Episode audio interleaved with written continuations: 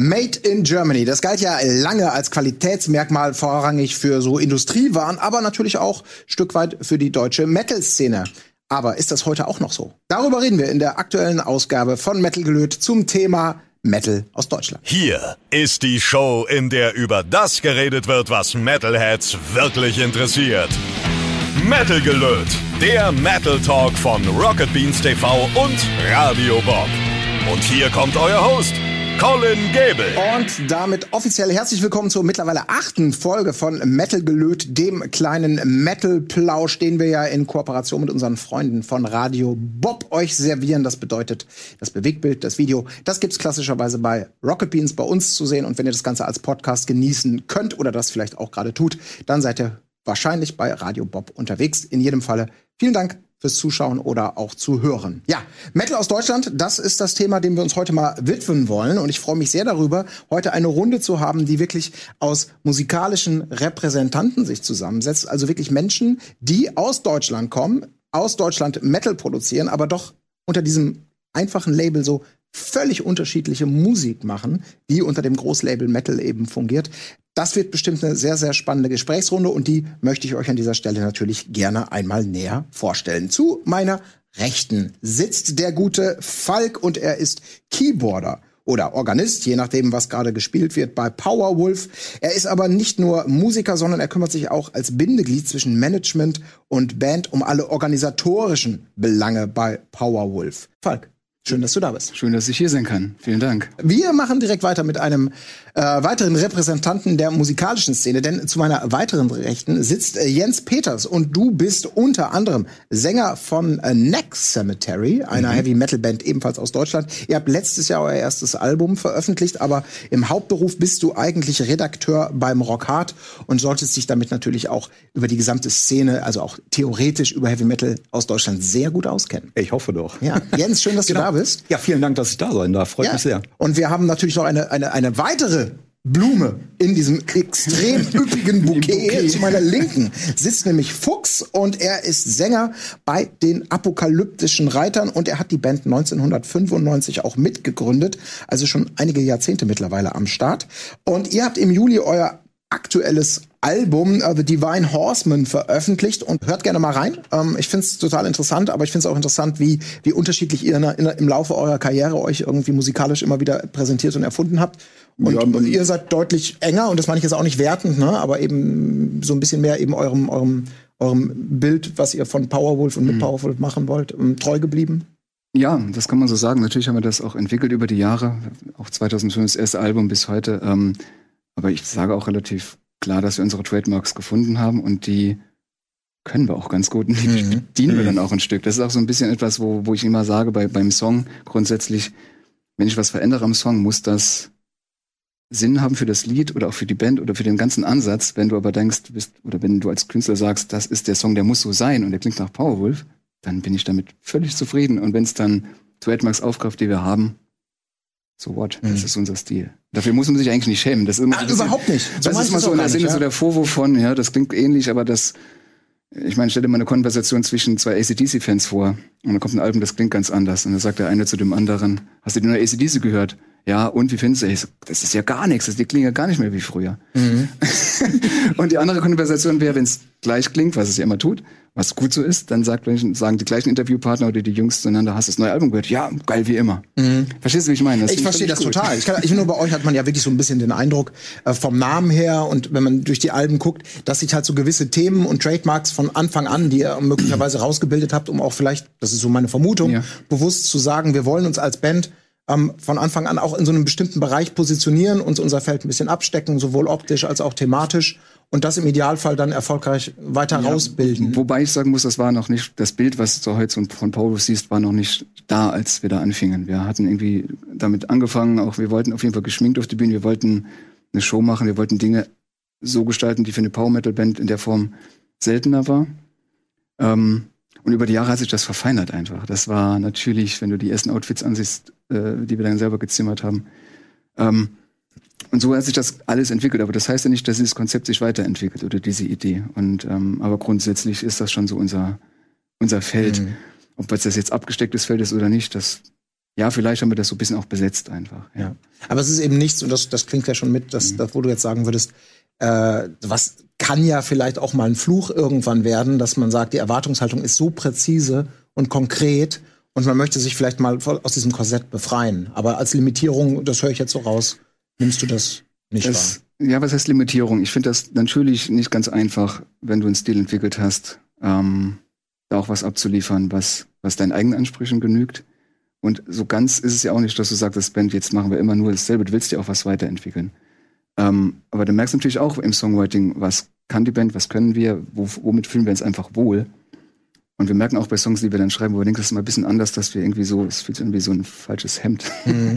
Äh, und dann ist es nicht authentisch. Und das ist für uns immer der Riesenanspruch, so dass wir das glaubhaft und ernst und ganz ehrlich spielen, so wie wir es machen. Und, aber ich schließe jetzt auch nicht aus, dass man, dass Songs mal entstehen werden, die die ganz anders sind. Also ich habe halt hier gerade von Fuchs gehört, zwölf Minuten Song, das hat mir dann auch irgendwie so mhm. im Vorgespräch schon, wo ich dachte, könnten wir eigentlich auch mal machen. Also so, so eine epische Nummer mal angehen, anstatt jetzt irgendwie die kürzeren Nummern, die wir in letzter Zeit schreiben. Ich meine, wenn ihr damit glücklich seid sozusagen und es gut ankommt ja. und erfolgreich, dann ist, ist ja alles, ist, ist doch super. Also da ja, kann das, man ja das Schöne ist, als Musiker, ich glaube, das kannst du bestätigen, du kannst ja eigentlich machen, was du möchtest mhm. am Ende. Ja, aber bei also, euch man ist muss, genau, man muss. Ja. Na, Künstler sie müssen sich entwickeln für mich, sonst hat es keinen Sinn. Also sonst reicht ja. die erste oder die zweite Platte und das war's.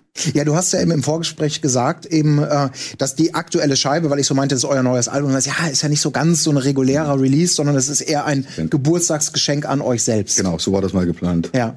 Das Projekt gibt's ja auch schon zehn Jahre, sag mal. Und äh, dank dem bösen C-Wort, was nicht ausgesprochen wird, äh, war es jetzt einfach mal so weit. Ja. Und 25 Jahre Reiter kamen noch dazu. Und so. Aber wie, wie, wie fühlst du das? Ich meine, wenn man bei euch einfach mal quer hört, was ihr alles so gemacht habt, äh, sowohl musikalisch, stilistisch, welche Einflüsse mit reinkommen, ihr wechselt die Sprachen. Ähm, also da kommt ja sehr viel zusammen und deswegen meinte ich das vorhin auch so, wie repräsentativ ist das, was wir gerade gehört haben. Ähm, Für den ist Augenblick das, ist es 100 Prozent, ja. äh, 100 Prozent authentisch, 100 Prozent ehrlich repräsentativ. Es ist natürlich nichts, es ist ja praktisch das Gegenteil. Metal ist ja auch eine sehr feine und sehr strukturierte Musik. Ähm, hat auch ein bisschen was mit Denken zu tun. Und das ist sozusagen das Gegenteil. Das ist das äh, absolut Instinktive, was im Augenblick rauskam. Aber das sind so Sachen, ähm, geht ihr denn auch so an eure Entwicklung ran? Wir gucken, wie wir uns fühlen und wie wir das ausdrücken können und dann ist es mal so, mal eher so? Äh, ja, wir ja. haben ja kein, äh, kein starres äh, Korsett, sage ich mal. Das ist ja, wir sind ja in der glücklichen Lage, dass wir relativ äh, freigeschwommen sind, kreativ. Und das äh, ist einfach toll. Wenn man ähm, wie du schon sagst, machen kann, was man will. Mhm. Und mittlerweile ist es ja, akzeptieren die Leute das auch als Konzept äh, und finden das gut. Und wenn wir ein Album machen, was äh, so klingt wie das Vorgängeralbum, regen sich unsere Fans zum Beispiel mhm. auf. Okay, aber das heißt, eure Fans erwarten dann eben auch dieses, dieses das die Häutung der Schlange immer mal wieder, so ein Chamäleon-Effekt. Genau. Ja, okay. Ja, und so äh, funktioniert es ja auch, was die Inspirations- also es ist immer sehr von vielen persönlichen Dingen abhängig, die natürlich im Laufe der Zeit passieren, was und man sucht sich auch ganz konkret. Also wir sind ja mal ganz, äh, wir sind weggefahren. Äh, wir haben mal eine kleine Tour durch die USA gemacht. Wir haben dazu gerade die Crew noch mit eingeladen, äh, um so ein Familienverhältnis zu schaffen. Ne? Oder ich, ich reise ja auch viel, treffe mich mit vielen verrückten Leuten und es ist einfach ein Einfluss. Und es läuft einfach immer so weiter. Wenn es mal nicht läuft, dann mache ich das sogar mit Absicht. Also ich finde das total schön, dass du das sagst, weil man ja oft in Interviews die Frage stellt bekommt, welche Bands beeinflussen dich für dein Songwriting? Mhm. Und ich antworte sehr oft, also für mich persönlich ist es so, wenn ich auf Tour bin, wenn ich mit vielen Leuten spreche, wenn ich viele Eindrücke sammle aus den Städten, was so passiert, dann ist es nicht direkt ein Lied, aber das hat irgendwann, nee, wenn man sich genau. mal hinsetzt, dann hat man so ein Gefühl in sich, was man aufgesogen hat. Ja. Und ich bin fast ein bisschen neidisch auf eure Tour mit eurer Crew in die USA und so, dass das, weil genau das die Dinge ausmachen, die natürlich in deinem musikalischen Können und Kreativität nicht jetzt direkt zu einer Note führen, nenne ich es mal, aber zu einer Situation, die dich genau, einfach. Exakt. Das kommt später raus. Genau. genau. Das finde ich total spannend. Vielleicht sollte ich auch mal noch mal irgendwie mehr reisen. Das ja, ich meine, du hast ja, ihr habt ja alle hoffentlich bald wieder die Möglichkeit, mehr von der Welt zu sehen mit gutem Gefühl ja, und mehr Eindruck aufzunehmen. Ja, ja, natürlich. Aber Jens, einmal auch zu dir kommt, ähm, du bist sozusagen musikalisch gesehen mit deiner Band jetzt hier sehr der habt eure ersten Sporen mit dem ersten Album jetzt sozusagen. Der Frischling. Verdient. Genau, du bist mhm. der Frischling. Und du, du kommst ja äh, von der schreibenden Zunft. Mhm. Inwieweit hat euch oder auch dich das jetzt bei der, bei der Bandgründung und Findung irgendwie beeinflusst, so dass man sagt, hey, wir wollen musikalisch in die Richtung gehen, wir wollen das und das Image oder das Bild äh, verkörpern oder ist das auch Über, erstmal über, überhaupt nicht, würde ich sagen. Ne? Im Grunde genommen machen wir einfach das, wo wir Bock drauf haben. Und ich meine, klar, das ist jetzt unsere erste gemeinsame Band, aber wir waren vorher alle schon in anderen Bands aktiv, ne? teilweise auch schon zusammen. Also unser Schlagzeuger Lukas und unser einer Gitarrist Boris haben schon jahrelang zusammen in einer Band gespielt. York und, und äh, Matti sind uralte Kumpels, die immer schon mal was zusammen machen wollten. Ich kenne den York wieder jahrelang und so. Und ja, wir haben irgendwo so einen gemeinsamen Nenner gefunden und haben gesagt, wir machen jetzt einfach mal. Ne?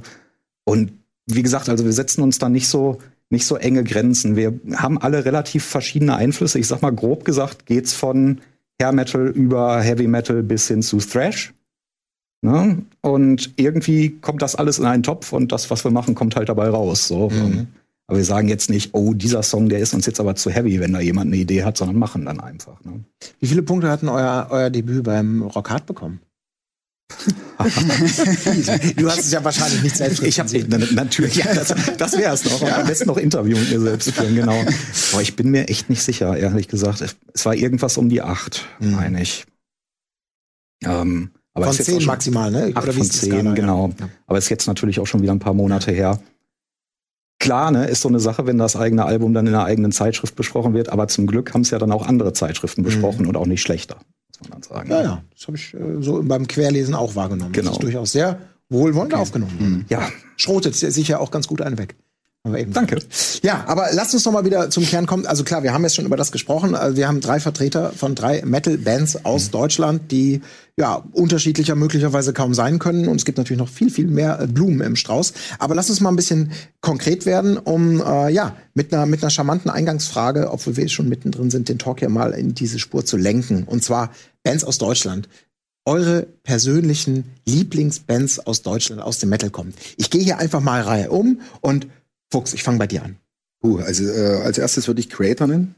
Und dann gab es für mich, gab es ja als DDR-Kind noch ähm, sozusagen die, die Ost-Metal-Szene, die natürlich komplett anders aussah.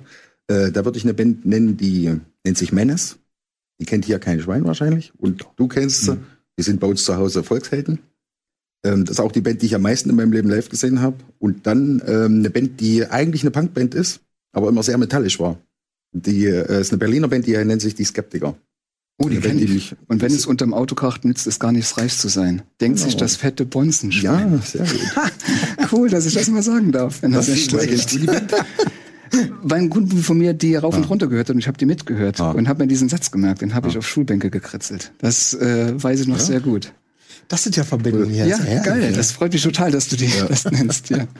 Cool. Auch so eine Band, die im Osten ganz viele kennen und im Westen fast gar nicht irgendwie. Ja, aber du hast noch einen dritten. Kandidaten. Jetzt bin ich gespannt. Drei, waren drei. Waren es drei? Hatten wir? Oh, stimmt, wir hatten drei.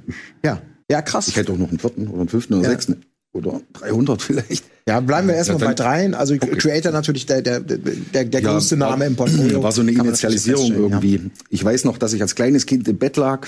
Der, ich glaube HR1 oder so, kann das sein? Ist das ein Radiosender? Mhm. Wir durften ja offiziell nicht äh, Westfernsehen oder mhm. links gucken. Und ich hatte, ich hole mal ein bisschen weiter aus, ich hatte so einen Sack Kassetten geschenkt bekommen. Das war zu DDR-Zeiten ein unglaublich großer Schatz von dem Ex-Freund meiner Schwester. Der hat gesagt, willst du das haben?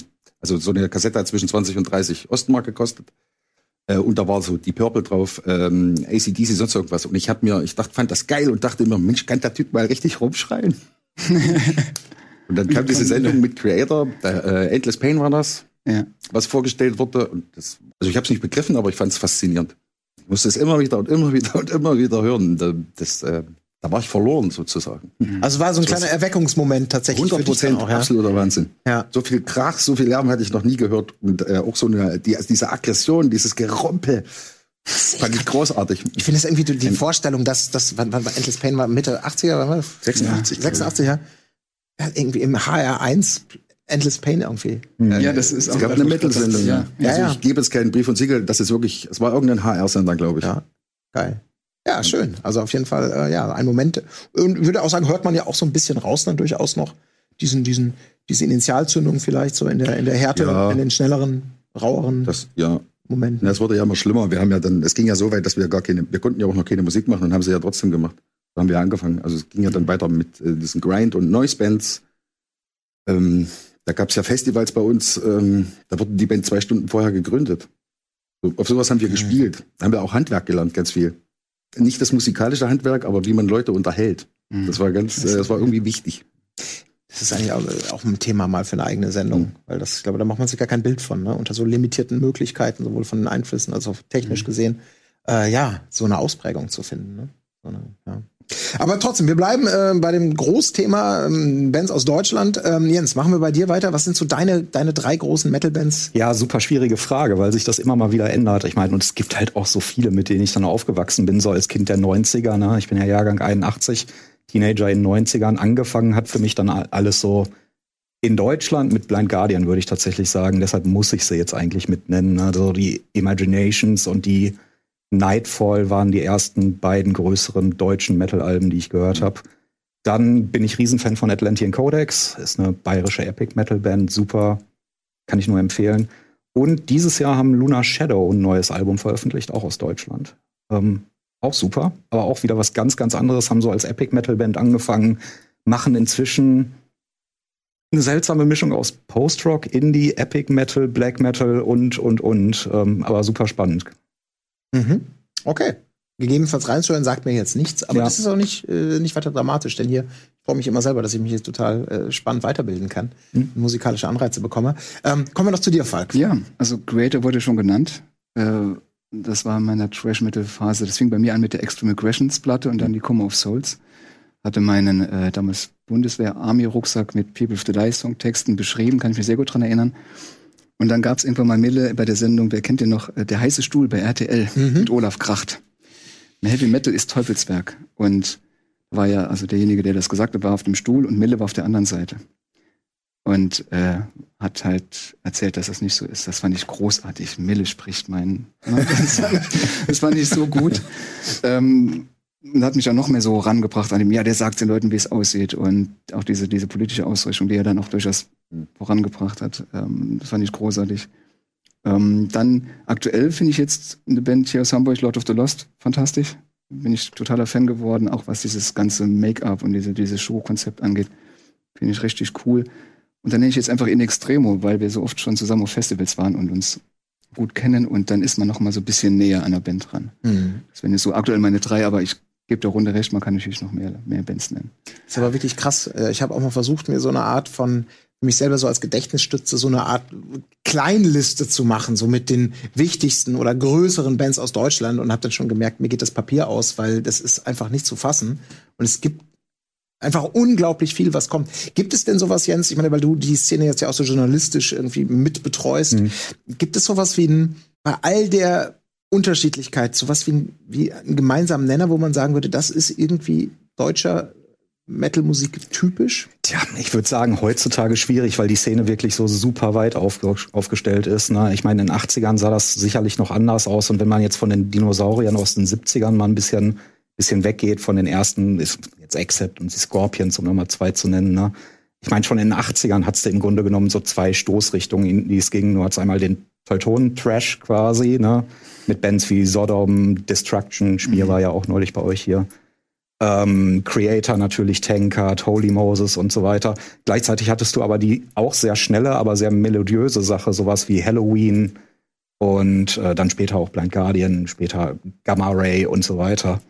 Äh, Running Wild, Gravedigger, ne, die so eine, so eine ganz eigene, diese deutsche Speed Power Metal Schiene aufgemacht haben. Ja, und in den 90ern, ich meine, kamen dann noch ganz, ganz andere Einflüsse dazu. Dann hat sie die neue deutsche Härte, was ja auch irgendwo Metal ist, wo dann aber wieder diese, diese Industrial und, und Einflüsse dazu kamen und Techno-Einflüsse auch mitunter, Mittelalter, Metal und so weiter. Naja, und heute hast du alles. Du hast vom Text spielte plötzlich eine Rolle, weil mhm. es ja Deutsch war. Das war auch was. Genau, ne? Mhm. Ja. Was Neues. Ja. Ne, und heute hast du von Glamrock bis Black Metal alles in Deutschland. Mhm. Deshalb, also jetzt heute dann noch ein Trademark auszumachen, finde ich schwierig. Zumal sich deutsche Bands natürlich inzwischen auch sehr viel aus dem Ausland inspirieren lassen und umgekehrt ja auch sind es auch amerikanische Acts, die von Running Wild inspiriert sind ja. und so weiter. Ne? Ja, dass, dass, dass, dass, dass Metal-Bands im Ausland ja einen riesen Stand haben und es da ganz viele Klassiker gibt, die ja hofiert werden teilweise. Das ist ja, ja, also dass Deutschland einen ganz maßgeblichen Teil zur internationalen Metal-Szene ja beigetragen hat oder auch aktuell beiträgt. Das Deutschland ist, ja ist Heavy Metal. Ungenommen, ja. Aber würdest du oder würdet ihr sagen, also diese, diese Entwicklung von Heavy Metal in, in, aus, äh, für deutsche Bands, ist das hat Deutschland da sozusagen irgendwie einen eigenen Weg gefunden oder ist das eigentlich so analog zu der Entwicklung von Metal auch in, in anderen Ländern äh, vergleichbar? Also dieses Ausdifferenzieren in ich würde sagen, also Deutschland war schon gerade in Europa relativ stilprägend. Ne? Aus dem deutschen Power Metal ist ja dann auch viel europäischer Power Metal. Ich meine, die Italiener und die Skandinavier haben es ja dann mitunter auf die Spitze getrieben. Ne? Wird es mir sicherlich ja mhm. auch zustimmen. Ja, ich bin gerade im Überlegen, wie ich diese Frage einordne. Es ist, ähm, ich will es vielleicht ein bisschen anders aufziehen sogar. Ja, bitte. Ähm, wenn man sieht, ich spreche nicht gerne von Märkten, aber wenn man sieht, wie viele Metal-Fans in Deutschland sind, dann ist es weltweit einer der größten mhm. Märkte. Also die meisten ja. Fans sind in Deutschland. Und wenn du schaust, wie viele Bands verdammt viel in Deutschland spielen und äh, andere Länder auslassen, dann hat das ja auch damit zu tun, dass hier viele Metal-Fans sind. Ja. Das ist wiederum auch so ein Kriterium. Ähm, ich hatte eine andere Frage in einem Kontext gestellt bekommen im, im französischen Interview. Ich nenne mir mal eine andere Band aus der Gujira aus Frankreich. Und da muss ich echt, ich glaube, laut, nee, Lautness sind Japaner. Ähm, aber, ich, mhm. aber ich musste echt ja. wirklich überlegen, in Frankreich so, es war gar nicht so einfach. Ja. Und die haben so geile Bands. Ja. Die Szene ist Wahnsinn. Und, und da habe ich mich gefragt, woran liegt das denn? Weil die irgendwie mir so ein bisschen, ich will nicht sagen Vorwurf gemacht mhm. haben, das war nicht ein Vorwurf, eher so die Frage, ja, aus Deutschland kommt ja so viel Gutes. Aus Deutschland haben ja so viele erfolgreiche Bands. Das mhm. ist ja der Hammer. Aber warum, warum ist das bei uns anders? Und ich konnte ihm keine Antwort geben. Ja. Und ich glaube, es liegt daran, dass wenn du hier anfängst und gewisse Trademarks hast, einen gewissen auch vielleicht auch einen Unterhaltungswert, sag ich mal, oder was transportiert auf, auf der Bühne, wir haben vorhin über Unterhaltung erlernen gesprochen, was du sagtest, dann ist das vielleicht auch ein Land, wo einfach viele Leute dem zugewandt sind. Mhm. Und da kannst du in deinem eigenen Land auch wachsen, sag ich mhm. mal. Witzigerweise war es mit meinem Bundesland eins der, ich komme, wir kommen ja aus dem Saarland, da wurden wir als letztes irgendwie erfolgreich. Äh, oder erfolgreich, ja. Das war eher so ein bisschen das Land, das uns so ein bisschen, ein bisschen schwerer gemacht hat, so in der Wahrnehmung. Ähm, aber vielleicht ist das so eine Erklärung, dass deshalb viele, viele mehr Bands in Deutschland entstehen können. Und wir reden hier nicht von Förderung, was andere Länder vielleicht sogar besser machen, ja, wie ja. Schottland oder Irland oder Darüber können wir nachher auf jeden Fall ja. auch nochmal reden, weil so wirkt das ja ein bisschen, es ist so aus der, aus der, aus der es kommt gut an und daraus erwächst Inspiration und kommt die nächste Generation und, und treibt es weiter voran. Also mhm. wirklich sehr so ähm, aus sich selbst herausgewachsen. Ähm, Förderung können wir nachher gerne auch nochmal mhm. ansprechen, mhm. inwieweit da Deutschland ein guter Boden ist oder eben auch nicht. Aber ähm, das fand ich ein total interessanter Punkt. Ähm, habt ihr da andere Erklärungsansätze vielleicht dafür, dass es in anderen Ländern, äh, Stichwort Frankreich, ähm, in der, in der, in, zumindest in der über oberhalb des Radars so ähm, nicht so populär ist oder eben Metal nicht so wahrgenommen wird als ja klar Metal aus Frankreich das ist international. Ja da gibt's äh, tausend Gründe glaube ich. Wenn ich frech sein würde würde ich sagen es geht mit der mit der Erbfeindschaft los. Nietzsche hat mal gesagt der Franzose hat die ähm, Kreativität in seine Kultur integriert und französische Bands sind meistens sehr kreativ. Mhm. und der Deutsche liebt die Marschmusik. Er hat er nicht gesagt nee, äh, Masshysteria ist zum Beispiel eine Band aus Frankreich, die ich jedem ans Herz lege. Absoluter Wahnsinn. Also Monster, fette Riffs, tief gestimmt, so eine Industrial-Band, aber mit Hip-Hop-Gesang. Unglaublich. Mhm. Hat mich, kennt ihr die? Schon mal gehört? Den, die Band, den Namen kenne ich, aber also die spielen Hellfest, Headline auch sowas. Ja, die sind genau. Ich glaube, daher kommen die kommt sind, aber so. die kriegen komischerweise hier natürlich auch wieder, wie das immer so ist. Ja, aber so ist es ja schon mit Gojira, die momentan ja die größten sind irgendwo ne, aus Frankreich. Ich meine, selbst die sind natürlich hierzulande nicht so populär ja. wie in ihrer Heimat. Du, ne? Ja. Jetzt könntest du ja sagen, zum Beispiel in Deutschland gibt es halt mehr große Festivals, Summer Breeze, Wacken, ja. Rockharz etc. Aber wenn du in Frankreich dich hinschaust, naja, es gibt das Motokultur, das ist auch nicht klein. Es gibt das Hellfest als das, was es gibt. Mhm. Also die Frage steht immer noch so im Raum, die ja an mich gestellt wurde, warum ist in Frankreich weniger diese Band entstanden? Mhm. Und ich habe, glaube ich, wirklich gar nicht so eine richtige Ant äh, Antwort. Anderes Lebensgefühl, glaube ich. Ja, also wenn ich in Südfrankreich war, jetzt gerade äh, sechs Wochen in ja. Südfrankreich, ist ein bisschen ein anderes Lebensgefühl. Ich muss sagen, da geht's mir ja selber so. Äh, dass ich da im Fluss sitze und denke, oh, jetzt ziehe ich mir eine nette Reggae nochmal rein. Jetzt mal nicht Slayer. Klar, dass, dass sich der Ruhrpott so als Arbeitergegend ja. in den 80ern natürlich ja. gut mit Birmingham ne, in, ja. Ähm, ähm, identifizieren konnte, ist natürlich verständlich irgendwo. Ne? Mhm. Das sind ähnliche, ähnliche Verhältnisse gewesen und klar hat man dann aber dann hätten wir den Sprung zu England mit New Wave of British Heavy Metal, mhm. mit England, wo dann auch viele Bands entstanden sind mhm. aus dieser Szenerie. Da hätten wir vielleicht so eine kleine mhm. Antwort, wenn gewisse Musik auf fruchtbaren Boden fällt, einfach auf Gegenliebe, sag ich mal, dass das auch Leute dann antreibt. Also es kann ja auch mhm. irgendwie so ein bisschen zusammenhängen. Ja. Ich hatte jetzt nicht den Eindruck, zum Beispiel bei den, bei den großen Scorpions, also ich wüsste jetzt nicht, dass sich eine Band gegründet hat, um ähnlich wie die Scorpions zu klingen. Also vielleicht korrigiert mich, aber ich wüsste. Das sind die Bands, die heute keiner mehr kennt. Das kann ja, natürlich immer so ja. sein. Ne? Also bei Maiden oder so weiß jeder, wir ja, klingen ein bisschen die Maiden und so. Aber ich mache so eine Mischung aus Scorpions und ähm, frühe Halloween. Das ist eigentlich eine geile Idee. Ja, so machen wir eine Band. Geht sofort. Ja, ich habe schon eine Show, genau. Okay, alles klar. Ja, aber ich meine, klar, für die, so, für die Pionierzeit so ein bisschen mhm. dieses, wie du es gerade gesagt hast, Ruhrpott, also als eine, eine Keimzelle dafür, mhm. dieses Rebellentum, dieses Aufleben, dieses, dieses, dieses gegen das System sein. Ähm, das, ist das denn heutzutage noch ein Faktor? In ja, Deutschland? Denke ich schon. Ja? Es ist natürlich äh, aufgeweicht. Also wenn im Duschbad Black Metal heißt, dann, oder Revolution, dann weiß man, dass das Wort seine ursprüngliche Bedeutung sehr aufgeweicht wurde das, was verloren gegangen ist und dass es so ein Image ist, was man sich halt einziehen kann oder damit wäscht man sich oder was weiß ich. Aber das gibt's durchaus noch, denke ich. Also du meinst eben auch als Motor, der den, weiterhin ja, den, das wütende Kind, mhm. was in seinem Keller mit der Gitarre rumschrammelt, das gibt's auf jeden Fall noch. Und ja. ich denke ja, dass mhm. auch nach dieser Zeit, äh, in der wir uns gerade befinden, ähm, eigentlich ist das eine super Zeit für Punkrock-Bands. Mhm. Müsste wieder losgehen. Ja. Du meinst, weil einfach angestaute Emotionen jetzt ja, künstlerischen genau. Ausdruck finden genau. werden wieder. Ja, das ist sehr interessant. Aber das ist auch natürlich, ich kann mir sehr gut vorstellen, dass sowas dazu beiträgt, irgendwie natürlich zu sagen, ich muss jetzt hier mal mich musikalisch ausdrücken, weil es ist so kalt und ich bin schlecht gelaunt oder genau. wie auch immer, dass sowas Einflüsse sind. Und in Frankreich, meinetwegen, wie du es gerade sagtest, das ist ein bisschen entspannter. Da gibt es dann vielleicht diese mehr Harmonie, mehr inneren Bedarf, nicht in der Form zu sagen, mehr Platz, mehr Wildnis, was weiß ich.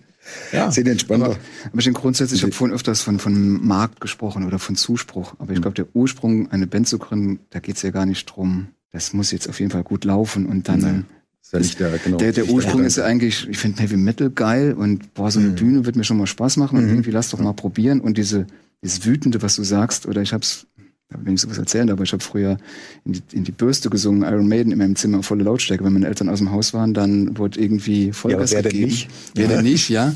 Das, hast du heute noch so in dir. Und ich glaube, das ist ja immer der Ursprung, eine Band zu gründen. Und ich glaube, da ist, wenn wir jetzt wieder auf das Thema kommen, Metal aus Deutschland, gibt's halt einfach viele Leute, die da Bock drauf haben. Mhm. Und sich zusammenraufen. Und da lobe ich jetzt wiederum mein Bundesland ein bisschen, weil wir sehr klein sind.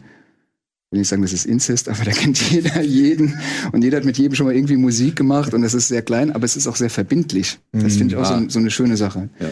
So nicht nach dem Motto, heute mache ich es so, heute mit dem, aber der kam nicht zur Probe. Bei uns war es irgendwann in früheren Bands, wenn der nicht kam, wir wussten, er war saufen, habe ich ihn abgeholt. Ist denn in eurer, Dann musste der kommen. ist denn in eurer Wahrnehmung ähm, Heavy Metal in Deutschland, also jetzt mal von den Fans abgesehen, ist es denn da was, wo man immer noch sagt, ey, dafür muss man immer noch für immer noch für Verständnis kämpfen? Oder ist das eben all, allgemein gegenwärtig ein, ein so wichtiger wirtschaftlicher und kultureller Bestandteil, dass eben damit dieser Aufbegehrfaktor oder wie man ihn auch immer ne, reduzieren möchte, dass der in der in der öffentlichen Wahrnehmung so gar nicht mehr trägt? Also ich würde schon sagen, das ist schon sehr in der Mitte der Gesellschaft angekommen. Inzwischen natürlich gibt es einen riesigen Underground immer noch, aber ich meine, wen, wen erschreckt denn inzwischen ein Langhaariger mit einer Kutte? Ne? Also, welche Oma läuft denn da noch irgendwie, uh, der böse Mann wird mich fressen vor dir weg oder so, ne? Ja, ja. Hatten wir in Rumänien. Da haben sich die Leute wirklich ja. 96 gerade gegründet, haben die Leute sich bekreuzigt, wenn ja. sie an uns vorbei sind. Ja. Ich meine, schon allein durch Festivals wie es Wacken, was natürlich auch eine riesige mediale Präsenz hat und in den öffentlich-rechtlichen übertragen wird und dann eine Woche lang in jeder Zeitung stattfindet und so, ne, ist das natürlich was ganz anderes als noch vor, auch noch vor 15 Jahren, auch noch vor 20 Jahren. Wobei ich immer noch glaube, dass dieses, wenn man anfängt, Heavy Metal zu hören, sich optisch zu verändern, nenne ich es jetzt mal, das hat immer noch sowas von Abgrenzen. Und ich kenne es von mir heute noch, jetzt habe ich nicht mehr lange Haare, hatte ich aber auch wenn ich ein Metal-Shirt sehe oder ein Backpatch, dann bin ich schon am gucken, wer ist da drauf und so. Geht und ich klar. So, äh, habe das Bedürfnis, den anzusprechen und so ja, und zu genau. sagen, hallo, äh, ja, falls du mich jetzt nicht kennst, aber ja. ich bin auch Metal. Ja. Genau. Was, wo sind die langen Haare? Ne? Ja, ja, ich bin, und aber auch 20 Kilo schwerer. Ähm, und musste damals das Pleasure to Kill T-Shirt musste immer auf links meiner Mama zum mhm. Waschen geben. Also jetzt erzähle ich wirklich ganz schön mhm. viele Dinge, aber das mhm. war schon so ein Motiv, wo mein Vater irgendwann auch meinte, Junge, Pleasure to Kill, was soll das denn hier? Mhm. Ähm, und da war für mich aber der Rückenaufdruck auch so wichtig, die Aussage, die ich da transportiere. Da waren die Bandnamen hinten drauf. Ich kann sie sogar noch aufsagen, glaube ich, von Creator. Und das ist auch, glaube ich, heute immer noch so drin. Aber das ist aber natürlich jetzt nicht mehr dieses, dieses totale Rebellentum und ähm, ich sag's mal salopp, die Menschen gehen dann doch meistens ihrem normalen Job nach oder mhm. halten sich anständig. Aber das, mhm. das verbindet einen so. Mhm. Ey, der hat doch, der hat doch, ey, der hat ein Summer Priest T-Shirt an. Ja, so. ja. Weißt du, irgendwie so halt. Aber das muss man ja wahrscheinlich auch so ein bisschen historisch sehen, dass da, wir sind ja alle noch Zeitzeugen, auch so, also mehr oder weniger dieser, dieser Pionierentwicklung, ja. die ja jetzt dann vielleicht irgendwann das erste Mal so eine Generation hat, wo man da sagt, okay, ähm, höre ich das in 30 Jahren immer noch und wie sieht's dann vielleicht in 50 Jahren so aus? Äh, kräht da kein Hahn mehr nach, nach diesem Schockding oder sich abgrenzen oder irgendwie auffallen und mhm. so ein, so so ein Underground-Zusammengehörigkeitsgefühl. Ich glaube, da ist wahrscheinlich diese, diese musikalische Entwicklung dann auch noch so früh dass man erst in, vielleicht in vielen Jahren sagen wird, wo hat sie sich denn dann entwickelt? So, ne? Und jetzt. Ja, wie auch immer, bevor ich mich hier komplett um Kopf und Kragen rede, machen wir eine kurze Werbepause, äh, schnaufen kurz durch und sind gleich wieder da. Und damit herzlich willkommen zurück zur zweiten Runde Metal gelöt heute mit dem Thema Metal aus Deutschland. Wir haben über vieles schon gesprochen und wir könnten aber noch viel, viel, viel mehr sprechen. Ein Aspekt, den wir vorhin mal angerissen haben, den würde ich gerne noch mal ein bisschen vertiefen und zwar die Sprache. Englisch ist ja in meiner Wahrnehmung zumindest immer noch so die universelle Sprache, die internationale Sprache des Heavy Metals. Es gibt durchaus Bands, äh, auch in Deutschland, die sich, die sich da mit deutscher Sprache mehr versuchen, auch punktuell oder auch umfangreicher oder auch mit anderen Sprachen. Aber warum ist Englisch, Englisch so dominant, auch heute noch und in einer so großen etablierten Szene wie in Deutschland? Gewohnheit. Gewohnheit? Das ist Gewohnheit und ähm, dann gab es sicherlich in Deutschland auch mal eine Zeit, wo deutsche Musik einfach nicht populär war, weil das immer in eine ganz komische Ecke geschoben wurde. Das hat sich ja komplett gewandelt. Mhm. Jetzt geht das wieder. Jetzt hören Leute wieder deutsche Musik. Oder auch deutsche Texte. Aber warum ist die Gewohnheit denn so verwurzelt? Also wenn wir jetzt zum Beispiel mal den Verweis an die, an die Hip-Hop-Szene machen, der Mensch traditionell ein Englisch. Gewohnheitstier ist. Ja, schon. Aber ich meine, wenn man so, so drüber nachdenkt, ist ja, ist ja die, die, die, die Metal-Musik auch sehr alt und super populär. Und meinetwegen die Fantastischen Vier haben dann vielleicht im kommerziellen Sinne mal den Durchbruch für die deutsche Sprache im, im Hip-Hop gefunden. Mhm. Und äh, du sagst, die Gewohnheit im, im, im Metal ist immer noch so ausgeprägt, dass Ja, das ist wie, äh, wenn du zum. Arzt gehst und der Arzt sagt zu dir, du hast Bauchschmerzen, dann sagt er zu dir, trink zweimal am Tag eine Tasse Tee. Da fängt ja das, ist das schon schwer für dich. Wenn der sagt, hier hast du eine Pille und die ist weiß und die sieht aus wie immer, hier nimm das, dann ist weg. Ja, Bist meinst du? Ja. Du bist eher geneigt, die Pille zu nehmen, als die zwei Tassen Tee. Aber ich meine, gibt's da, seht ihr das, seht ihr das ähnlich? Ist es wirklich eine reine Gewohnheit, die man nicht in Frage stellt, so? oder? Bedingt, aber ich würde sagen, dass so ein bisschen Sprachbarriere bei den Themen, in, um die es im Metal normal auch häufig geht, die ja auch sehr Fantasy und Klischee auch oft sind, jetzt, wenn wir mal von der von den politischen Themen weggehen, die es ja auch gibt, äh, ist eine gewisse Sprachbarriere natürlich oft auch einfach ein bisschen hilfreich, würde ich sagen. Ne? Also ich finde, weißt, weißt, weißt du, was ich meine? Ja, ich glaube schon. Ja, ne? Also ich, also eine ne, ne deutsche Power Metal Band, sag ich mal, die mit deutschen Texten über Drachen und Ritter und Prinzessinnen singt. Ich weiß nicht, wie sich das so anhören würde, ehrlich gesagt. Ich, mir fällt jetzt auch kein gutes Beispiel ein, aber ich glaube, dass das auf Englisch einfach cooler wirkt in gewissem Sinne. Also, dass, dass, wenn man eben vom The Halt, halt, Dragon genau, das the meinte ich mit cool. Das muss halt Ja. cool. Für die Leute muss sich das cool anfühlen, anhören. Mhm. Metal ist ja auch eine, ist ja erstmal eine Musikrichtung und eine sehr musikalische Musik. Ja, Und wie da Gesang eingesetzt wird, ist ja erstens auch wieder ganz unterschiedlich. ja. Hör dir eine Black Metal Band an. Gesang immer schön drin, komplett verhallt. Ah, Atmosphäre. Es reicht ja, wenn man ein Wort versteht. Satan. Oder Ja, genau. Was man irgendwie mit. Also Ich weiß aber auch, jetzt, jetzt haben wir jetzt nur drei Songs auf Deutsch gemacht. Bei dem ersten, als wir den gemacht haben, habe ich gesagt, wir machen das nicht mehr. Dann haben wir einen zweiten, also ähm, hatten da so ein bisschen Spaß dran gefunden. Aber da hatte das eine Klangästhetik. Das war für uns ein Mhm. Grund, die deutsche Sprache zu verwenden. Ich muss den Titel einfach nennen. Glaubenskraft und Stoßgebet sind Worte, die sind sehr deutsch und klingen sehr hart. Ja. Streichholzschächtelchen. Ja, genau. Schmetterling. Ja, ja, absolut, absolut klar. Und wenn du jetzt aber. Glaubenskraft übersetzt in Power of Faith oder Power of Belief, dann bist du bei der Herr, ist wieder bei Scorpions, sorry, du bist bei so einer Ballade halt. Verstehst du? Das ist so ein anderer Ansatz. Und grundsätzlich fühlt man sich aber, ich glaube, das ist wirklich doch auch eine Gewohnheit, man fühlt sich ein Stück sicherer auf Englisch zu singen, wenn man mit wenigen Worten auch irgendwie den, die Message rüberbringt. Also Das das geht im Deutschen auch, aber Es geht, halt, aber es es geht- ist viel schwieriger, finde Ja. ich, in der eigenen Ja. Sprache, weil du die so Ja. gut kennst, die Feinheiten, was weiß Genau. ich, im Englischen. Es ist ja auch so eine schöne Singsprache, das Englische. Das ist ja schon, ähm, wenn die sprechen, dann klingt das ja teilweise schon gesungen so. Genau. Das ist äh, vom, es ist angenehm vom Hören und vielleicht auch dazu. Es gibt sicherlich auch in, im Metal-Genres, wo das gut funktioniert mit deutscher Sprache. Black Metal, ne, sagst du ja schon richtig. Neue deutsche Härte ist ja fast oder eigentlich ausschließlich auf Deutsch, ne? Rammstein und Co. Klar, Megaherz. gut, die, die Mittelalter-Bands. Ja. Da funktioniert das auch. Ja. Oder Ja, der, auch international. Bands, ja. die ja komplett auf äh, Sprache und Text verzichten. Das gibt's ja auch und das fällt auch nicht auf. Das sind auch internationale Bands, die da rumfahren, weißt du? Ja. Ja. Da, Aber es ist einfach nur Geräusch und äh, Gesang ist wie ein Instrument eingesetzt. Ich meine, das ist ja so die Frage, die es dann wahrscheinlich jeder schon mal gehört hat, der, der englischsprachige Musik hört. Wie, wie ihm das denn die, die Menschen in den englischsprachigen Ländern ihre eigene Musik dann irgendwie so war? Wenn wir direkt so eher traditionell vielleicht dieses, oh, das ist eher ungelenk Ja. oder eher vielleicht so Schlager-esk ist typisch deutsch oder sowas. Ähm, aber wie, wie blicken die selber darauf? Stellen die das ähnlich in Frage, weil die ja eben diese Hürde dann nicht haben, dass Dragon und Sword oder so, dass das irgendwie mystischer, ein bisschen fremdartiger und ein bisschen geheimnisvoller klingt, weil wir dann nicht vom Drachen und vom Schwert reden und so, ne? Und das passt nicht zu unserem epischen Fantasy-Bild, was wir hier malen wollen. Also Super, super interessante Frage, habe ich mir auch schon öfter gestellt, habe ich aber keine Antwort drauf. Ja. Gibt's wahrscheinlich auch nicht wirklich. Ich meine, klar, Rammstein ist natürlich ein, das, das perfekte Beispiel, dass dann so die, die klanglichen Eigenarten der deutschen Sprache international dann auch ein sehr enges und äh, klischeeintensives Bild natürlich von deutscher Sprache und damit vielleicht auch Deutschland transportieren, aber dann auch funktionieren können. Ne? Selbst wenn da die Sprachbarriere wahrscheinlich ausgeprägter ist dann dem Deutschen gegenüber als das. Ähm, Aber ja. du, hast, du hast jetzt die Fantasie, auch wenn es jetzt nicht Metal ist, angesprochen. Ich weiß gar nicht genau, ob die Band in Spanien oder in Frankreich oder in Russland spielt. Ich, ich, ich müsste es, ich weiß es gar nicht. Oder ob das weg ist und auf deutschsprachigen Raum beschränkt ist, weil da nur der Wortwitz funktioniert. Sie ist weg und so. ähm, ja.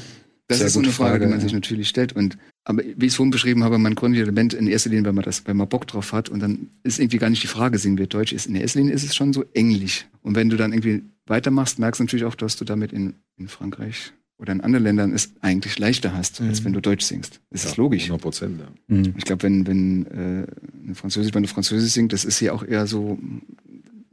Das Englisch bist du gewohnt. Ich glaube, ich muss dir da vollkommen zustimmen. Das ist das, was du, was du verinnerlicht hast, Mhm. nenne ich es jetzt einfach mal. Ja. So ging das ja mal, das ist ja nicht mit Metal zu tun, sondern überhaupt als die, äh, ich sag jetzt mal, die moderne Musik nach dem Zweiten Weltkrieg, als die Amis hier waren, so ging das ja los. Die haben ja diesen Rock'n'Roll mitgebracht, diese ganze neue, alles was wild und aufregend war. Das war alles Englisch. Ja, von, und ja, das meinte ich von, von Deutsch wollte ja erst mal Jahrzehnte keiner mehr was wissen. Das steckt immer noch so ein bisschen drin. Also jetzt nicht mehr so, aber Aber es ist spannend, weil das ist wirklich, ich würde mich mal interessieren, ob wir in zehn Jahren quasi die, dieselbe Diskussion auf demselben Stand irgendwie noch Ja. führen, so wie jetzt. Spannend, ja. Weil es gibt, es gibt dann ja so Sachen, ich denke jetzt, jetzt zum Beispiel so Ohrenfeind oder so, so Bands, die ja Mhm. schon sagen, wir machen so ein, wir machen so ein richtig international, also musikalisch Mhm. erstmal ist es so richtiger, so ACDC-esker, räudiger Rock irgendwie, aber dann mit deutschen Texten, so, ne? Und das passt auch irgendwie, weil sie natürlich dann damit vielleicht Themen besetzen, Mhm. die zu der Musik dann auch passen und dann eben nicht von irgendwas Mystischem, sondern was Straßenleben hier und jetzt oder so, oder also Ja. Alltagsthemen, die bisschen lebensnah. Gutes auf, ja, genau, sehr lebensnah einfach.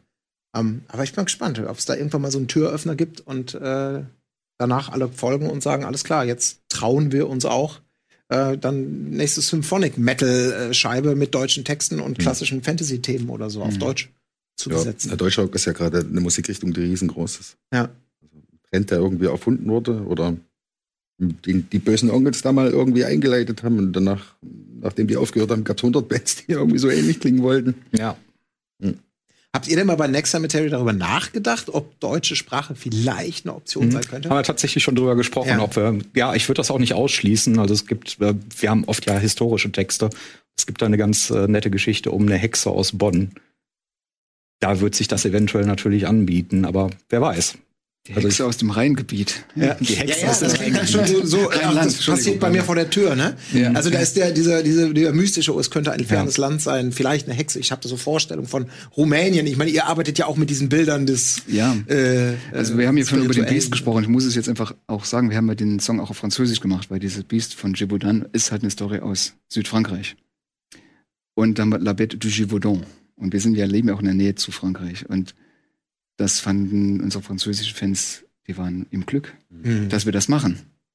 Und ich fand das auch toll, dass wir es gemacht haben, weil wir, wir jeder fragt uns, könnt ihr eigentlich Französisch sprechen? Wir haben zehn Kilometer zur Grenze, wir sind grottenschlecht in Französisch. Fangen an, ganz früh an, die Sprache zu lernen und können es nicht und mussten uns wirklich auch Hilfe holen, das ordentlich zu übersetzen. Aber da, da haben sie Leute total gefreut. Vielleicht ist das auch wiederum klar. dieses, wenn ich die eigene Band Deutsch singe. Vielleicht ist es halt irgendwie das, so als Export nochmal. Als Hörer hast du ja sofort einen Zugang. Du verstehst Ja, plötzlich, ja, was der singt. ja, genau. Das ist ja eine ganz andere Ebene. Ja, das ist ja auch wie so eine Würdigung, ne, dass man einfach mal, das finde ich, kann ich schon verstehen, dass man dann Ja. denkt, danke, dass ihr mal sowas Lokales in Anführungsstrichen einfach mal aufnehmt. Ne? Natürlich, kann, ja. Aber wie, wie, wie hat sich da, ähm, äh, wie hat sich euer Sänger da damit geschlagen, das, das auf Französisch zu singen? Das hat er super gemacht. Ich Ja? muss ihn wirklich ganz toll loben. Also wir haben, ähm, ja, wir hatten schon Hilfe vom François vom Rocard aus Frankreich, mhm. kennst du ja. Du kennst ja vielleicht auch. Ja. Und äh, François, François Blanc, wir ja. nennen ihn Franz Weiß. Ja, ja auch. Herrlich, also, ja. Ich habe einen Song geschrieben, der heißt Franz Weiß. Ja, fantastisch. Jetzt haben wir ein bisschen Thema Echt über ihn? Also, oder nicht über ihn, über einen Freund, aber er sagt so, oh, bonjour François Blanc. Franz Weiß. Franz Weiß. Was für ein geiler Name. Und Franz Weiß hat uns dann geholfen und wir haben dann halt schon auch also diese, diese Aussprache haben wir schon ganz gut drauf, wir Saarfranzosen.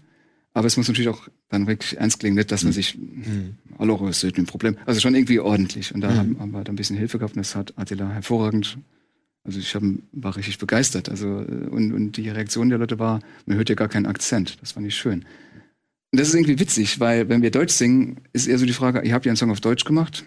Das ist eigentlich also, wir sind eine deutsche mhm. Band. Das ist, mhm. Vielleicht muss man da irgendwie anders nochmal denken, dass man andere Sprache nochmal verwendet. Ich weiß es nicht. Naja, aber ich kann aber, mir schon vorstellen, dass, dass da für euren Sänger eben so Phrasierung, Intonation und, das ist und anders, all das natürlich. ist ganz schön. Klingt ein bisschen weicher, die französische ja, Sprache. Ja. Wie gut sich das dann ja. mit, mit, den, mit, der, mit der Aggression, sag ich jetzt mal, oder mit diesen, diesen angelegten Emotionen dann irgendwie verbinden lässt oder ob man da mega struggelt einfach. Ich meine, auf der anderen Seite, wir sind eine deutsche Band oder grundsätzlich deutsche Bands haben ja auch teilweise auch, jetzt die Tierchen wieder Scorpions, äh, auch eine sehr German Accent. Ja, also eigentlich sind wir fast schon deutsch. Ja. Macht aber gar nicht. Wird gerade international ja auch eher als charmant betrachtet. Ja. Wer da eher ein Problem ja. hat, sind die Deutschen selbst. Die sagen ja, auch, total. oh, du klingst aber deutsch. Ja, hm, okay. Velvet Underground, Nico, sagt euch das noch was? Wie die gesungen hat? Mhm. War ja auch ein mhm. internationaler Erfolg und das war ja Wahnsinn. Deutsch ist der Englisch Ähnlich, ja. Ich meine, das machen ja. die Scorps. Ich meine, Klaus Meine, ne? Ja. Aber das ist dann vielleicht auch schon wieder eine Erklärung, ich muss nochmal auf Frankreich referieren an dieser Stelle. Weil ich muss gerade an was denken, also wo ihr so sagtet, ja, ähm, die deutschen Bands haben damit mehr Probleme.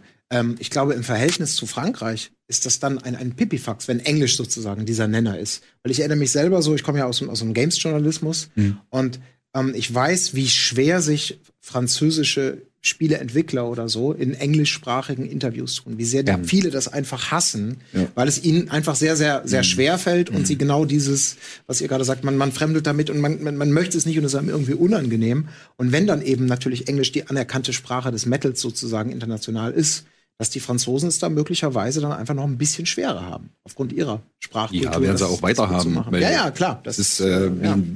In jedem Land gibt es einen gewissen Nationalismus. Und ich behaupte jetzt mal wieder, bin mal wieder frech, der Franzose hält sich ja insgeheim für die Schöpfungskrone. Ich neige dem auch ein bisschen zuzusprechen, weil die haben echt gutes Essen. ja, das stimmt. Bestkälterin on Tour. Äh, und der Franzose, die haben ja immer noch, äh, glaube ich, diese Radioquote von 60, 40. Also, äh, dass sie ihre ja, äh, nationalen Künstler spielen. Genau. Also, die hören viel mehr nationale Musik als internationale Musik. Mhm. Ja gut, ich meine, hier ist, ist ja die Quote dann gar nicht mehr nötig teilweise. Ich meine, deutsche Musik hat ja in, in verschiedensten Genres hier auch einen unglaublichen unglaublichen Push erlebt in den letzten Jahren, nur jetzt eben nicht zwingend im, im, ja. im Metal. Ne? Also da mhm. ist vielleicht noch ein bisschen Nachholbedarf.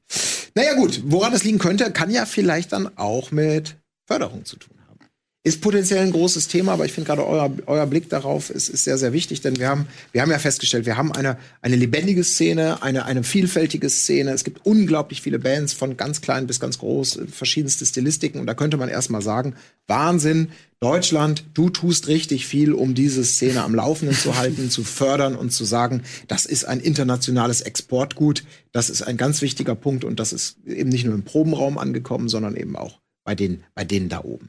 So, wie nehmt ihr das denn wahr? Ist, ist man da als ähm, Heavy Metal Musiker, wenn man sagen möchte, daraus vielleicht einen Wirtschaftscase machen, ist das, ist das gut, weil Deutschland sagt, ja klar, hier ist das Formular? Also, ja, du zuerst, wie du magst. Also, na, äh, na, ich glaube nicht, dass es so gesehen wird. Also von politischer Seite oder so. Das ist kein Exportgut wie in Skandinavien. Hm. Sind wir wieder bei Frankreich. In hm. Frankreich zum Beispiel gibt es eine Künstlerförderung. Äh, 40 Schuss im Jahr nachweisen, kriegst du erstmal Mindestlohn. Das, was du an Gage noch kriegst, kriegst du auch noch drauf ähm, Irland, wo du als Künstler so gut wie keine Steuern zahlen musst. Das ist auch so ein Ding. Ich meine, man geht eben davon aus, dass der Künstler prinzipiell arm ist. Von mir aus gern. äh, gibt es viele Beispiele, gibt es in Deutschland nicht. Es gab mal äh, Goethe-Institut, einen Austausch nach China, um da so ein bisschen Wirtschaftsförderung zu machen. Ansonsten ist mir da eigentlich nichts bekannt. Äh, das heißt spielen, immer wieder spielen, spielen, spielen, spielen, spielen, harte Arbeit, gute Platten machen. Also es ist dann doch schon der klassische Weg. Also äh, der ganz klassische Rock'n'Roll-Weg. Ja. Also ja, ab in Nightliner und spielen. Was würdest du dir da also, wünschen? Oder würdest du sagen, vielleicht ist genau das der richtige Weg, um da die Kreativität oder so und die Leidenschaft drin zu behalten? Keine Ahnung. wünschen. Eigentlich nicht. Also ähm, eine Förderung, äh, also dass man jetzt sagt, äh, irgendeine junge Band kriegt einen Proberaum oder ein paar Dings, das sollen die bitte selber hinkriegen. Das ist irgendwie, äh, ich sag mal, eine Band, die zum ersten Mal in die USA geht oder so. Wie das auch bei den Skandinaviern und bei den Isländern übrig ist, wo die Regierung praktisch die Flüge übernimmt. Mal gucken, was das wird da drüben. Sowas könnte ich mir vorstellen. Äh, Steuererleichterung. Mhm. Aber so nichts so Basales, dass man wirklich von Anfang an schon sagt, so, es gibt staatlich geförderte Probenräume beispielsweise. Oder Nee, so ja. Ich meine, gibt's ist schwierig, weil sowas gab es in der DDR. Also das, dieses ähm, Einstufungssystem, das kenne ich ja noch. Ähm, dass du nur Musik machen darfst, wenn du darfst dich auf die Bühne stellen, wenn du studiert hast. Und wenn irgendjemand von der Regierung gesagt hat, ja, ja, das geht okay. Das ähm, würde ja vielleicht in so eine Richtung gehen, ne? Mhm. Wenn du sagst, die Band, die kriegt jetzt mal Mhm. fünf Millionen in den Arsch geblasen, Hm. ähm, weil das ist die staatskonforme, unsere staatskonforme Heavy Metal Band, was weiß ich, keine Ahnung. Ja, ja gut, das ist natürlich dann extrem, aber klar, das kann dann für Künstler, Musiker, sowas könnte ich, dass die, äh, ähm, wenn jemand, der sich selbstständig macht und sagt, ich mache eine Band auf, egal, also geht's mir jetzt gar nicht um Musiker, dass die ähm, Leute nicht gleich nach dem ersten, zweiten oder dritten Jahr abgezogen werden, wenn die zum ersten Mal so viel Geld verdienen, dass es gleich wieder weg ist. Was weiß ich, solche Grenzen hoch. Mhm.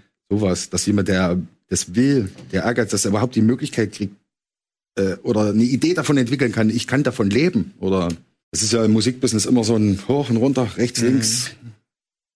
Ja, sie- Ja, also ähnlich. Ich, ich kann mich mit ganz vielen anfreunden, weil ich glaube, sowohl ihr als auch wir, wir haben nie im Bereich Förderung je mal teilgenommen. Es war eher so, Ja. wie ich es vorhin erwähnt habe, so ein bisschen der Prophet im eigenen Lande und da muss man es ein bisschen umdrehen. Was mir als Förderung, was ich toll fände, wäre auch so eine gewisse Akzeptanz, dass es einfach Proberäume gibt, die nicht irgendwo da hinten und so nach dem Motto, da kommt, da steckt man noch ein paar Bands rein und dann zog ich die noch, also dann verdiene ich ein bisschen was, bevor Büroräume reinkommen, dass einfach so eine Akzeptanz entsteht, auch politisch gewollt entsteht in der Städteplanung, zu sagen, pass auf, hier gibt's Möglichkeiten für junge Bands, dass die da mal anfangen können. Natürlich können die es auch selbst, also am anderen Ende ist es so, eine Band kriegt es auch hin, wenn sie das nicht hat. Das ist so das, das andere. Aber was mir zum Beispiel aufgefallen ist, ist die Clubkultur in Frankreich, Niederlande, äh, überhaupt Benelux. Da guckst du die Läden in Deutschland an. Ähm, das sind nicht alles Scheißläden, im Gegenteil, aber da ist schon so diese, der Veranstalter muss die ganze Peripherie reinbringen. Der braucht, muss unfassbar viel machen, damit überhaupt ein Konzert stattfindet. Dann spielst du das Dornröschen in Nimwegen, das ist gerade neu gemacht. Das ist vom Feinsten. Wunderbares Konzerthaus, nenne ich es jetzt einfach mal. Da kommen Leute zu Konzerten, die mögen vielleicht oder kannten Powerwolf nicht. Die sind einfach da, weil es einfach gut dort ist. Mhm. Da hast du so, da ist so die Grundsätzlichkeit drin. Ja, Wir wollen schöne Konzerte haben, Ja. für gute Konzerte aller Couleur, nicht nur Metal. Und in, in meiner Stadt ist oft so die Diskussion, ja, das ist, der Club ist mitten in der Stadt und die, Mhm. die Anwohner, und ich kann das vielleicht auch verstehen, aber es ist eher so dieses, ah, das ist eigentlich so ein bisschen störend im Stadtbild. Mhm. Lass uns doch irgendwie lieber, lieber bei der Hochkulturförderung bleiben, da sind wir auf der sicheren Seite.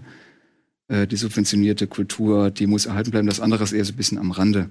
Und in dieser komischen Krise hat man jetzt auch gemerkt, dass gerade diese Bereich der Musik, Heavy Metal, Rock, alles irgendwo auch für die Politik ein Wirtschaftsfaktor ist. Und man hat auf einmal geguckt, oh, dem, oh, das ist ja doch irgendwie ein bisschen mehr, als wir alle Ja, dachten. Ist ja doch mehr als ein bisschen das Krach. Größte, ja.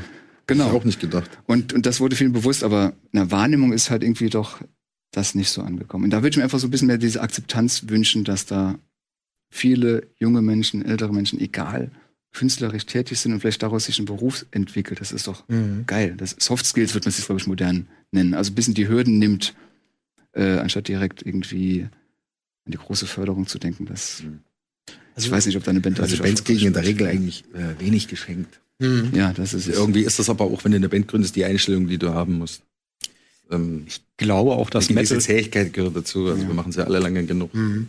Ja. Dass Metal nicht klingen würde, wie er heute klingt, wenn auf einmal die ganzen Bands aus der New Wave of British Heavy Metal eine staatliche Förderung Ja, bekommen stimmt, genau. Das funktioniert ja auch nicht für diese Musik. Das geht Ja. einfach nicht. Ja, Ja, ja. Wenn es dir, ja, ja. zu gut geht, kannst du keine guten Songs schreiben, denke ich manchmal. genau. Aber es ist, es ist schon immer noch so, so das habe ich jetzt so verstanden. Also du würdest sagen, so, ich sag mal, dieser gewisse Naserümpf-Faktor, der, der tatsächlich so ganz oben ansetzt und sich dann bis nach unten so durchzieht bei allem. So von, ja, der Club passt nicht in die Innenstadt über, na, wir fördern hier keine, keine Probenräume. Ja, also, dass das mit, der, mit diesem Gefühl einer vermeintlichen Hochkultur irgendwie immer noch so was leicht. Ja, das stellt halt keiner in ist Frage. Also da jetzt gerade in dieser Zeit, äh, oh, die The- Theater haben wieder auf und ich möchte keinen Wettkampf zwischen Ja, ja, Theater und Co. stattfinden lassen. Aber so dieses, äh, die können, Leute können wieder ins Theater und ins Museum. Das war so, hast du den, den Atem des Politikers gehört, der sagte, "Pff, haben sie wieder geschafft, das haben wir jetzt hinbekommen.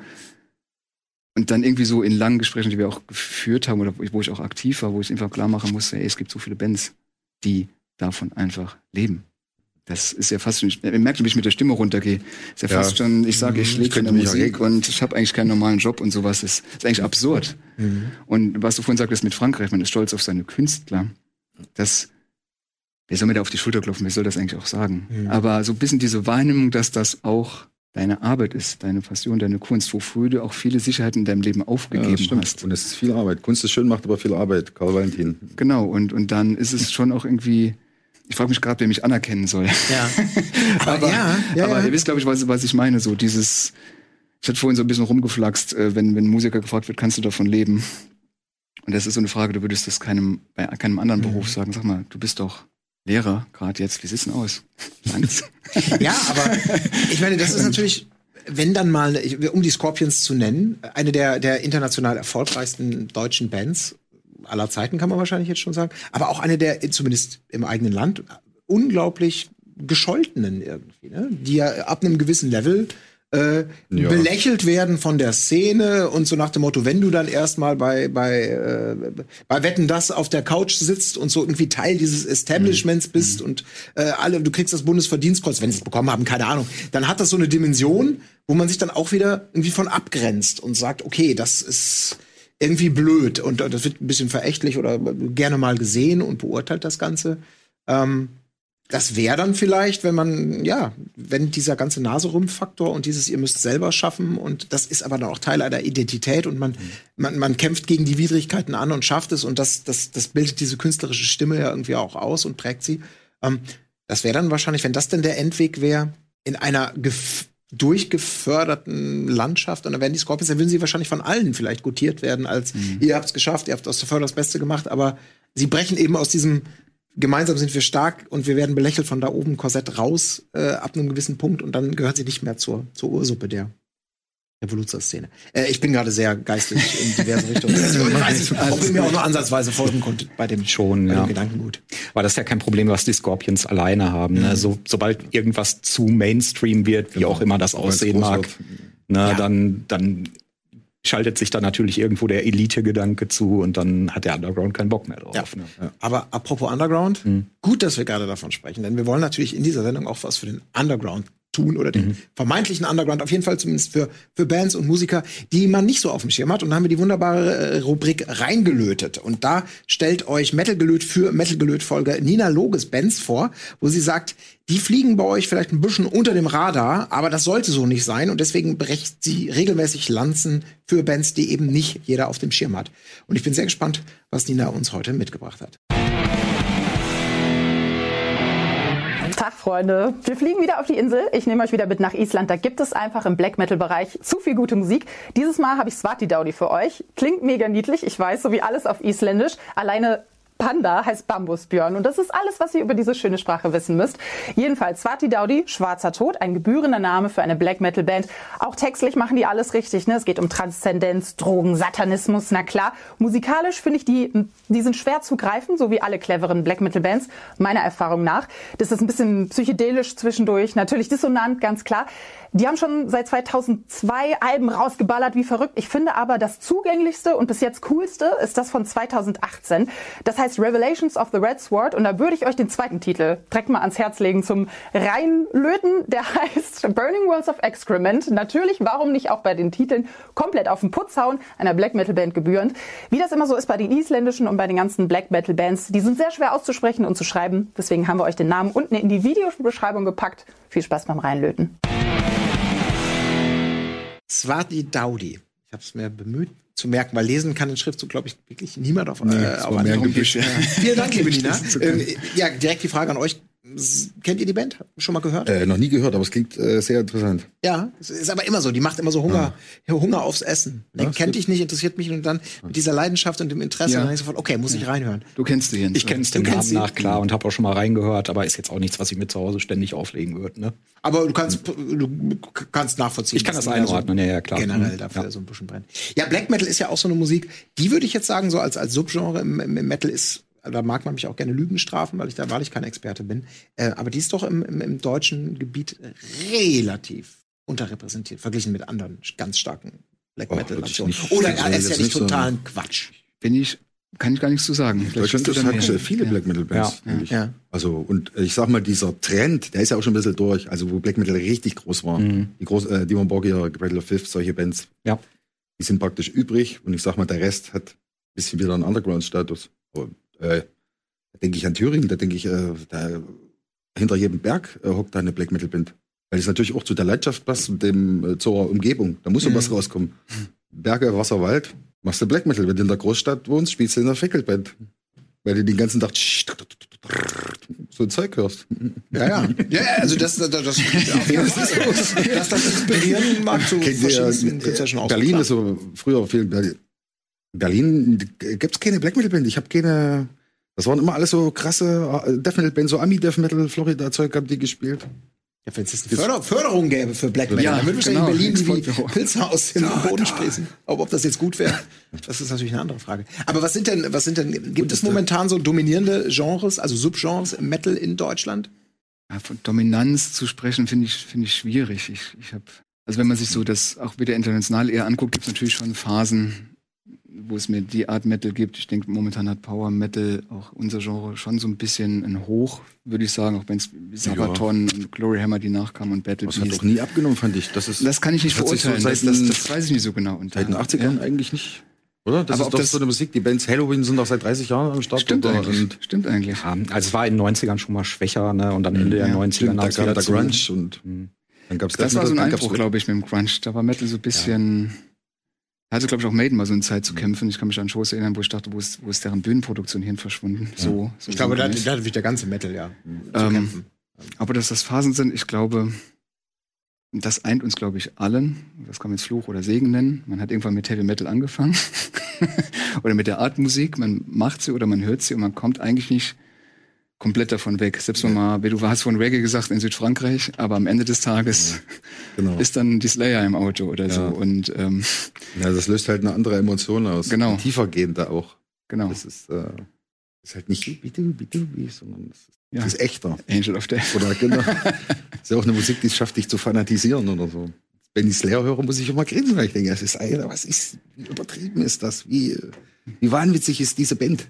Genau, und andere sagen, eine der extremsten Bands, die Ja. ich kenne, obwohl die keine Blastbeats spielen, nicht keine Growls haben, aber Ja, oder die ersten Paradise Lost, wo es wirklich so auch in die Depri-Schiene, was mir total runterging. Das ist ganz düster, es konnte nicht düster genug sein. Und dann war ich nachher bei My Dying Pride und so. Ähm, wir haben das Album immer genannt, der Angler und der dunkle Fluss, der Angel in the Dark River. Wenn wir wieder beim, Ja, das ist aber auch so. äh, wo es ja nicht Ang Angler heißt, ich weiß das schon, Ja. Angel, aber das, da haben wir uns nächtelang mit dem Kumpel drüber unterhalten, über dieses Album und wie tiefgehend das ist. Und wenn ich mir das heute anhöre, das gefällt mir immer noch gut, aber ich war in einer anderen Phase und das hat nur Heavy Ja. Metal mit mir gemacht. Aber das ist witzig, weil genau das habe ich bei My Dying Bride auch so wahrgenommen. Ja. Es war damals zu so einer Zeit, wo das so, ne, so pubertierend und, und so äh, der Schmerz und alles ist, also da hat das bei mir so offene Türen eingerannt. Ja, ja. Und heute tue ich mich total schwer damit, das zu hören. Ich leg das immer mal wieder so rein, die, die Alben aus dieser äh, Turn Loose the Swans, das war, glaube ich, so, das, da, hatten, startete Mhm. so die ganz große Phase von in, in meiner Wahrnehmung jetzt. Und ich, heute fremdel ich damit, weil ich, genau wie Was du anderes sagst, mit ist, ja. dieser emotionalen Schlagseite, die die da ja ausgelebt haben, ähm, das, das bin nicht mehr ich. Also ich kann das immer noch so wahrnehmen, aber das trifft bei mir nicht mehr so auf so eine Resonanz Nee, wie irgendwie ein geiles Annihilator-Riff oder so. Ja, ja das ist richtig. Witzig. ist doch gut, da hast du was richtig gemacht. damit. Ja, ich fand, das hätte ich auch mehr aussprechen können. Aber, das ist, aber ich war auch mit Paradise Lost damals ja unnachgiebig, weil ich die Gothic super fand, aber dann kam danach, wurde mir das alles zu. klang Wobei, zu- zu wobei das, wir haben vorhin so ein bisschen von, von Abwechslung so gesprochen. Ja. Ich, ich gehöre zu denen, die das Album Host, wo sie bei Amy waren, und da hieß es, jetzt sind sie bei Amy, müssen sie poppig werden. Ich fand das Album richtig geil, aber ich mag auch Depeche Mode. Oh, jetzt oute ich mich an solchen. Das fand ich total gut bei Bands. Und Creator hat ja auch so ein Album gemacht, um jetzt wieder im Kreis zu schließen, mit Renewal. Der wird natürlich auch kontrovers diskutiert. Finde ich so geil. Ähm, also es gab, gibt schon Bands, die auch mal ein bisschen ihre Genre verlassen haben, aber wenn man mal genau hinguckt, was macht Paradise Lost heute wieder? Ja, Und sie kommt zurück. Ja. wieder, sie kommt zurück. Das Irgendwie, ist so, ja. weil man, glaube ich, sich doch in dem wohler fühlt. Und Aber du brauchst doch auch so eine Phase. Du musst doch mal experimentieren, du musst doch mal was anderes machen. Du kannst doch nicht 30 Jahre Sagst du jetzt selber von Also ich sehe es für mich so. Also Okay, Ja, wir, haben- wir ich- haben uns ja jetzt hier getroffen, ich das hat mich jetzt inspiriert. Warte mal ab, wie das nächste Album klingt. Naja, Ja, ich wobei ihr ja auch ein bisschen experimentiert durchaus. Japanische Folklore. Natürlich. Wir haben, hey, wir haben experimentiert. Wir haben irische Folklore drin und, Ja. und keltische Instrumente reingebracht. Also das ist ja nicht so, dass wir jetzt komplett äh, auf, dem, auf der Stelle treten, Gottes Willen. Wir machen ja viel auch andere Dinge. Aber ich glaube, bei vielen Bands, muss, also das ist so meine Wahrnehmung von außen, das ist ja nicht immer nur so ein musikalischer Werdegang, wo man dann irgendwann zu den Wurzeln kommt aus rein künstlerischer Identität. Ich meine, bei vielen Bands, und das ist ja gerade im Metal so, dass viele plötzlich ihren zweiten Frühling erleben, indem sie ganz bewusst sagen, okay, wir steuern zurück auf die Erfolgsspur Ja. und machen das bewusst. Und ich, Ja. ich hoffe natürlich, dass die dann sagen, das ist aber auch genau daraus, worauf ich Bock habe. Und dass das nicht einfach nur, ich muss jetzt irgendwie für die Rente noch mal ein bisschen was tun. Und dann Naja. schreibe ich halt die Songs, auf die ich eigentlich gar Das keinen Bock mehr auch. habe. Aber die, die Fans gehen halt nicht mit oder so. Ne? Das ist ja. Ja, oder viele Musiker, die in 20 verschiedenen Bands spielen, damit sie sich musikalisch ausleben können. Ja. So. Das könnte ich ja gar nicht. Hm. Also Nee, Projekte, wenn es irgendwie, wird ja öfters auch für Projekte angefragt oder das Projekt, das Projekt, sage ich, ihr Leute, wisst ihr, wie viele Platten im Monat rauskommen? und ich kann nicht noch in dem Projekt und da, das ist okay, aber ich fokussiere mich wirklich auf Powerwolf. Ja, da ich glaube ich, Da kannst du ja auch 24 Stunden am Tag. äh, mache ich ja, glaube ich, auch Machst so. ja, Oder ja, wir. äh, und ja. bei euch, glaube ich, ist es ähnlich. Und ich glaube, das ist so, ich weiß nicht, ich will mich da gar nicht verzetteln. Hm.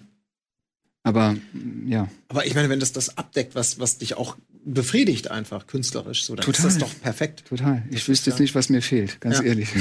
Dann ist gut. Das war damals der Segen, in diese Band zu kommen. Ich bin heute noch beseelt davon. Ähm, und das, das weiß ich nicht. Das ist so in mir drin und dann kann ich mir gar nicht vorstellen, irgendwo anders was zu machen. Ist vielleicht auch ein bisschen boniert. Kann auch sein. Nee, also finde ich, glaube ich, gar nicht.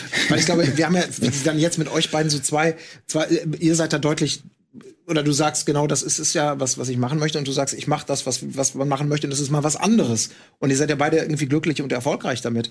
Ähm, das ist doch, ist doch fantastisch, dass es beide Wege irgendwie geben kann. Das und, ist ein großes happy sind. Privileg. Ja, absolut. Sehr dankbar dafür. Würdest du denn, glaubst du, es gibt, es gäbe Grenzen für euch, wo man sagt, den Weg oder diesen Schlenker, den würden die Fans uns. Stimmt. Aber okay, Klar, aber nicht, weil ich gerade sagte, Japanisch, jetzt nicht so wenn wir jetzt nach Japan Idee, fliegen du und sagen, gerade nicht Ja, nach Japan schade. fliegen und sagen, wir machen japanisches Folklore und ja. Ja. am besten noch kambodschanisch, das ist noch abgefahrener. So mit Glocken, so ja, völlig abgefahrene Musik. Deshalb, wir machen so, dann ist sicherlich aus kommerzieller Sicht äh, Schicht, Mhm. klar. Aber es gibt bestimmt auch wieder Leute, die das irgendwie cool finden oder interessant und sagen, Alter, was haben die denn da gemacht? Oder? Das muss man vielleicht auch ausreizen, so einen Weg, um zu wissen, ob man ihn gehen kann. Ne? Also. Aber wie ist es bei, wie ist es bei Next Cemetery, Jens? Mhm. Erstes Album ist da, gute Resonanz und alles. Äh, Genau. wo steht ihr jetzt gerade bei eurer Reise? Wir waren gerade im Studio, haben zwei Songs für eine Vinyl-Shape-Single aufgenommen, die wir im Herbst veröffentlicht werden. Wann, weiß ich noch nicht genau, weil Vinylknappheit gerade, so der Rohstoff ist knapp. Es dauert alles ewig gerade, bis die Sachen fertig werden. Aber die Dinger sind fertig. Nächstes Jahr wollen wir wieder ins Studio, nächstes Album aufnehmen. Und so geht es hoffentlich alles seinen Weg. Und dann, naja, wie jeder, wie auch, hoffentlich auch demnächst mal wieder auf eine Bühne. Ne? Aber musikalisch äh, kannst du schon sagen, ist das, ist das so ein bisschen eher more of the same? Und das meine ich eben auch nicht despektierlich, sondern eben auch. Mhm. Ist es. Ist es, Ist ja. es, ja. ja. Okay. ja. Äh, also wir machen, wir machen garantiert demnächst kein Emo-Core-Album Ja. oder so. Ne?